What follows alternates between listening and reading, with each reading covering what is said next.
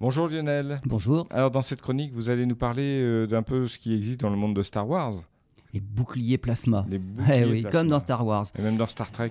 Et pareil, les avions et autres véhicules militaires seront dotés de boucliers qui les protégeront des explosions. Alors c'est en tout cas ce qu'espère Boeing qui a déposé des brevets pour le développement de boucliers à plasma.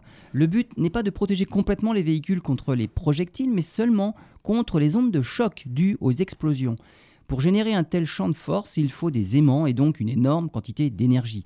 L'idée de Boeing est de ne déployer le bouclier qu'au moment où une explosion est détectée. Avec des tirs laser, l'énergie concentrée près du véhicule permettrait de ioniser l'air, ce qui dévierait l'onde de choc, à la manière de la ionosphère terrestre hein, qui dévie les ondes électromagnétiques. Le premier des défis est de produire l'énergie nécessaire. Avec la technologie actuelle, le dispositif occuperait carrément tout le véhicule. Un autre problème est que le champ généré dévie les ondes électromagnétiques aussi bien vers l'extérieur, ça c'est ce qu'on veut, mais aussi vers l'intérieur. Et donc de l'intérieur, on ne voit plus la lumière qui vient de l'extérieur. Ça, c'est pas l'idéal pour un pilote en plein combat que de devenir aveugle, même pour quelques secondes.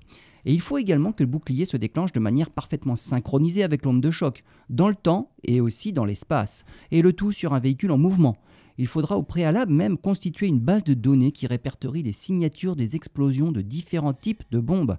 Pour l'instant, il n'y a pas d'échéancier sur d'éventuelles expérimentations, du moins officiellement.